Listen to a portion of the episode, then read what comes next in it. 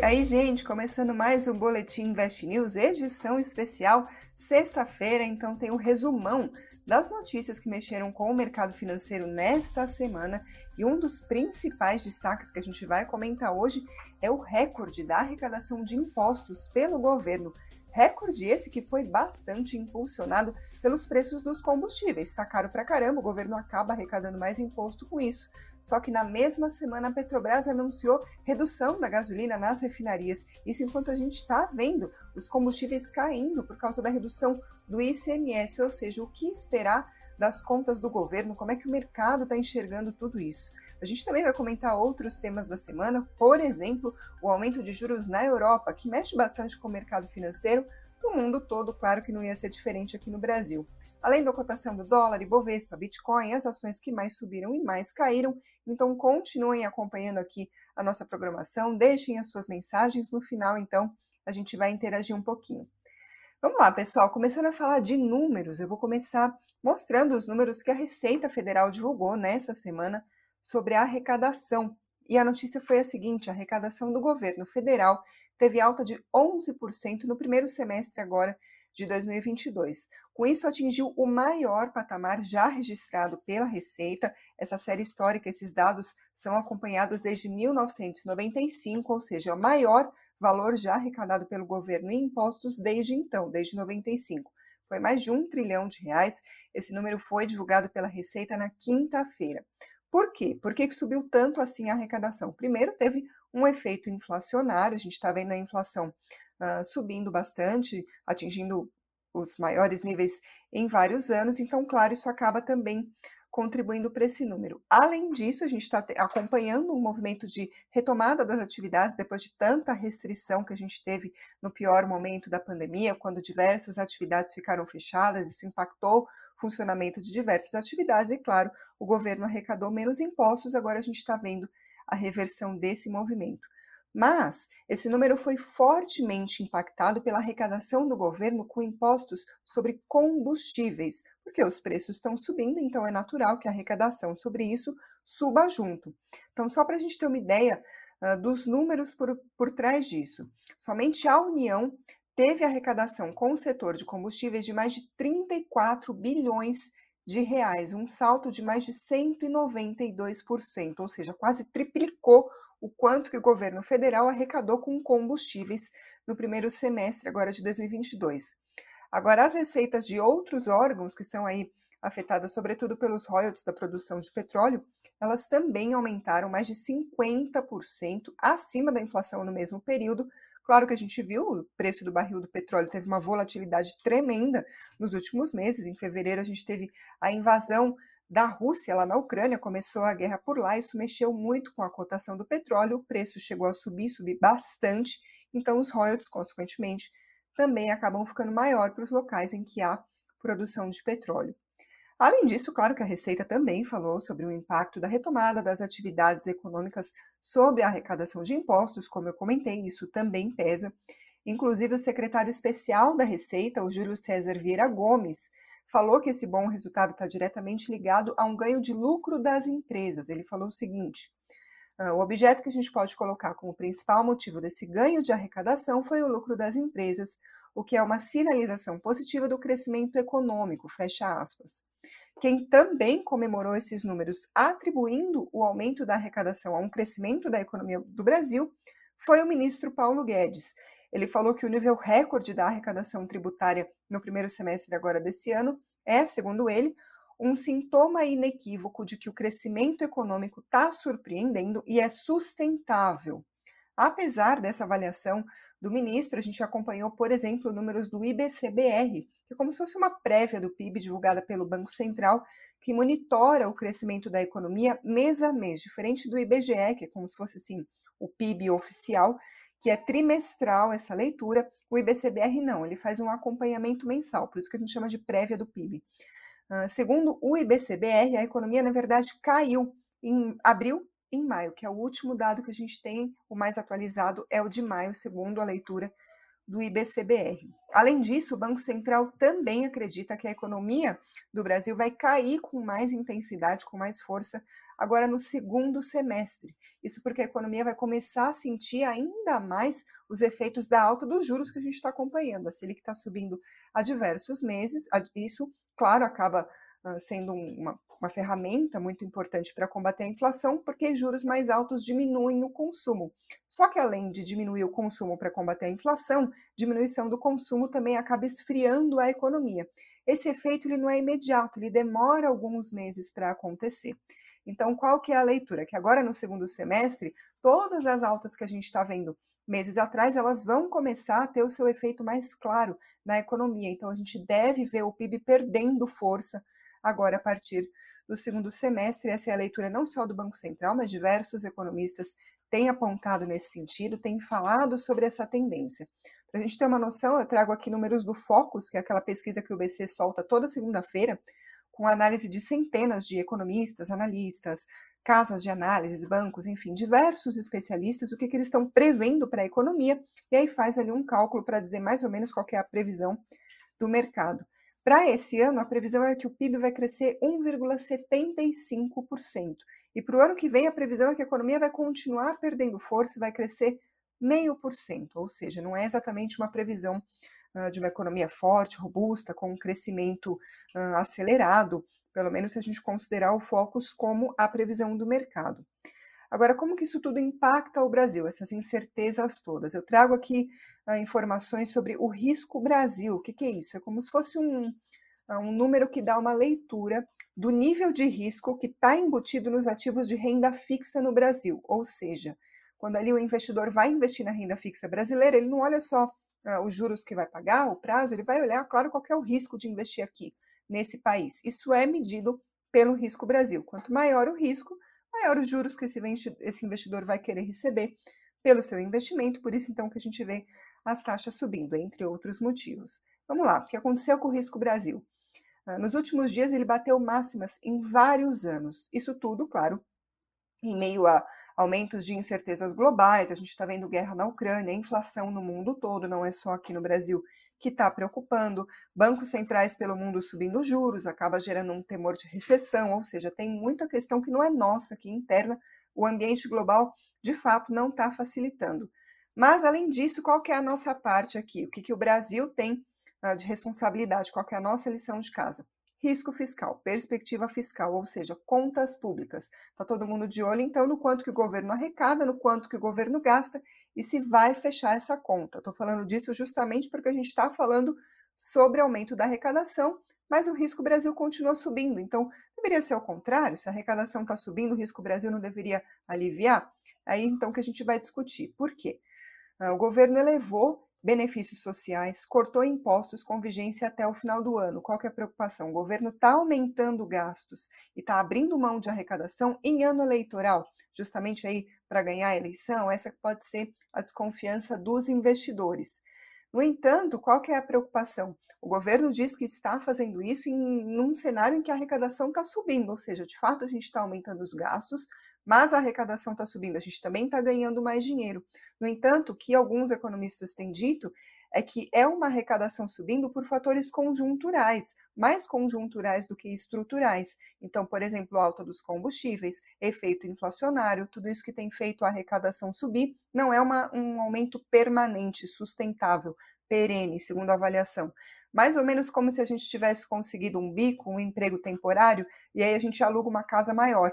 Ou seja, você está utilizando aí uma, uma receita que é ali temporária, por alguns meses que você tem aquele trabalho diferente, mas o seu aluguel é um custo fixo, então essa aqui é a preocupação, ah, essa falta aí de perspectiva. Uh, outra questão é o teto de gastos. Primeiro, porque não é a primeira vez que a gente fala sobre isso, sobre o governo aí tentando burlar o teto, criar despesas fora do teto, do teto criar mecanismos para furar o teto. O que é o teto? Vamos lembrar, é uma regra constitucional que impede que as despesas do governo subam acima da inflação do ano anterior. Mas, de qualquer forma, a preocupação está muito além do que vai acontecer com o teto neste ano, porque no ano que vem, os candidatos mais bem posicionados na pesquisa, enfim, todo, mais à direita ou mais à esquerda, qualquer um deles, qualquer um que seja o vencedor, já se espera que esse teto vá ser rediscutido no ano que vem, ou seja, já tem a desconfiança do mercado se o teto vai mesmo continuar existindo ou se vão querer mexer nele de uma forma mais permanente. Agora, qual que é a outra questão? A gente está acompanhando uma alta da taxa Selic e, ao mesmo tempo, o governo aumentando gastos.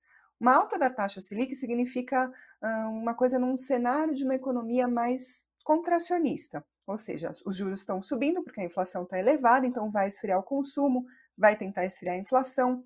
Isso é como se isso não combinasse com o governo aumentando gastos, porque o governo aumentando gastos pode aumentar a inflação. Tudo isso para falar sobre os impactos inflacionários uh, de alta da Selic ou de aumento dos gastos do governo, coisa que não combina. Isso será que também está mexendo com o risco Brasil? Essa questão foi respondida pelo Roberto Dumas, ele é estrategista-chefe do Banco Voater. Uh, ele disse o seguinte, abre aspas, quanto mais um acelera, mais o outro precisa pisar no freio. Aí ele está falando sobre governo e Banco Central. Está todo mundo esperando cada vez mais que a Selic vai subir mais do que se esperava, fecha aspas. Ou seja, a, se a inflação continuar ganhando força, quaisquer que sejam os fatores, a Selic vai ter que subir mais. Além disso, além das, dos riscos, das incertezas das contas públicas, outra questão que também pode estar pesando sobre o risco Brasil são as tensões políticas e institucionais. Só para a gente falar do que aconteceu nessa semana, presidente Jair Bolsonaro reuniu embaixadores e representantes diplomáticos no Brasil e aí ele voltou a fazer ataques às urnas eletrônicas e ao sistema de votação no país. Isso gerou, claro, reações tanto no legislativo quanto no judiciário e também discussões no mercado financeiro se poderia ainda piorar mais o risco Brasil. Risco Brasil mais alto significa, então, a gente vendo o juros subindo, a gente vendo o dólar também subindo em relação ao real, já que o investidor estrangeiro fica desconfiado, não vai querer colocar o dinheiro aqui dentro, é menos dólar entrando no Brasil, o preço acaba subindo. Agora, claro que é bastante subjetivo. Quem disse isso foi o Sérgio Goldstein. Ele é chefe da área estratégica da corretora Renascença e também ex-chefe do Departamento de Operações de Mercado Aberto do Banco Central. Respondendo sobre isso, ele disse o seguinte, abre aspas, é bastante subjetivo quantificar o que é risco político institucional, risco fiscal e demais riscos. Aí ele está falando sobre é, a dificuldade de dizer exatamente o que está mexendo com o risco Brasil, que isso é bastante subjetivo. Voltando aqui. Mas, sem dúvida, a escalada recente contribui para diminuir ainda mais o apetite dos estrangeiros e representa um fator adicional de cautela para os investidores institucionais, fecha aspas. Tudo isso para dizer qual é o nosso panorama fiscal. Agora, como é que os preços dos combustíveis entram nisso tudo? A gente vê que a arrecadação está subindo nos últimos meses por causa do aumento dos preços dos combustíveis, mas o cenário para o próprio preço nas bombas já está se desenhando de uma maneira diferente. A gente está acompanhando a queda dos preços nas bombas, muito por causa da mudança na regra do ICMS, mas também, uh, especialmente porque nessa semana a gente viu uma redução dos preços da gasolina pela Petrobras nas refinarias. O anúncio foi feito na terça-feira. A Petrobras anunciou um corte de 4,9% no preço médio da gasolina vendida para as distribuidoras, passou de R$ 4,06 o litro para R$ 3,86. E aí, no comunicado, a Petrobras informou que a redução acompanha a evolução dos preços internacionais que se estabilizaram em patamar inferior para a gasolina, fecha aspas, ou seja, Petrobras está dizendo, lá fora o preço caiu, então vamos diminuir o preço aqui também. A gente tem visto que a cotação do petróleo tem apresentado uma volatilidade tremenda, um sobe e desce, chegou a cair abaixo de 100 dólares o barril nos últimos dias, depois acabou voltando, então isso acabou, uh, claro, influenciando também na decisão da Petrobras. Agora, com o corte que foi feito pela Petrobras nessa semana, os preços da gasolina aqui no Brasil praticamente se igualaram com o mercado internacional.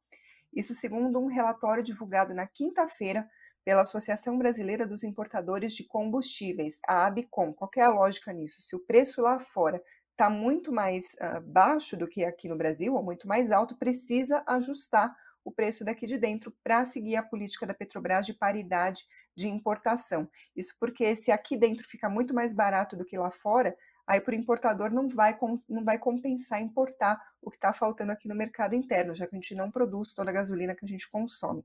Essa que é a lógica. Mas, segundo dados da Abicom, agora está praticamente equilibrado depois desse reajuste que a Petrobras fez. Falando de preço nas bombas, ainda não saiu o dado atualizado dessa semana da ANP, que é a Agência Nacional de Petróleo, Gás Natural e Biocombustíveis, mas nas últimas semanas, nas últimas três semanas, o relatório que a ANP divulga sempre, todas as sextas-feiras, quase sempre às sextas-feiras, mostra que a gasolina de fato está caindo nas bombas. Só para a gente ter uma noção, na semana passada o preço médio da gasolina comum caiu 6,5%, segundo o dado que foi divulgado na sexta passada. O litro da gasolina foi para R$ 6,07 em média no Brasil. Na semana anterior tinha sido de 6,49. Como eu comentei, é em média, o Brasil é um país grande, então pode ter bastante variação regional, de acordo com a cidade aí que o motorista se encontra. Essa pesquisa já contempla, então, a mudança ah, na regra do, do, Imposto sobre Circulação de Mercadorias e Serviços, que é o ICMS, aquele imposto regional e estadual cobrado sobre diversos itens, inclusive a gasolina. A gente viu que foi sancionado o projeto que limita o ICMS sobre itens que passaram a ser considerados essenciais. Entre eles está diesel, a gasolina, energia elétrica, entre outros itens. Essa regra fixou um teto de 17 a 18% a cobrança do ICMS. Antes disso, tinha estado que tinha cobrança de até 30%, por exemplo.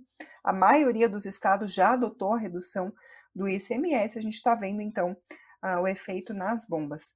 Nesse cenário, então, a gente teve uh, essa discussão toda nessa semana a respeito da arrecadação, que bateu recorde por questões uh, conjunturais, na leitura de alguns economistas, de alguns especialistas, versus o que está acontecendo com o preço dos combustíveis nas bombas, e, claro, a questão fiscal, as contas do governo do Brasil continuam no radar do mercado. A gente vai seguir acompanhando para ver o que, que vai se desenrolar dessa história.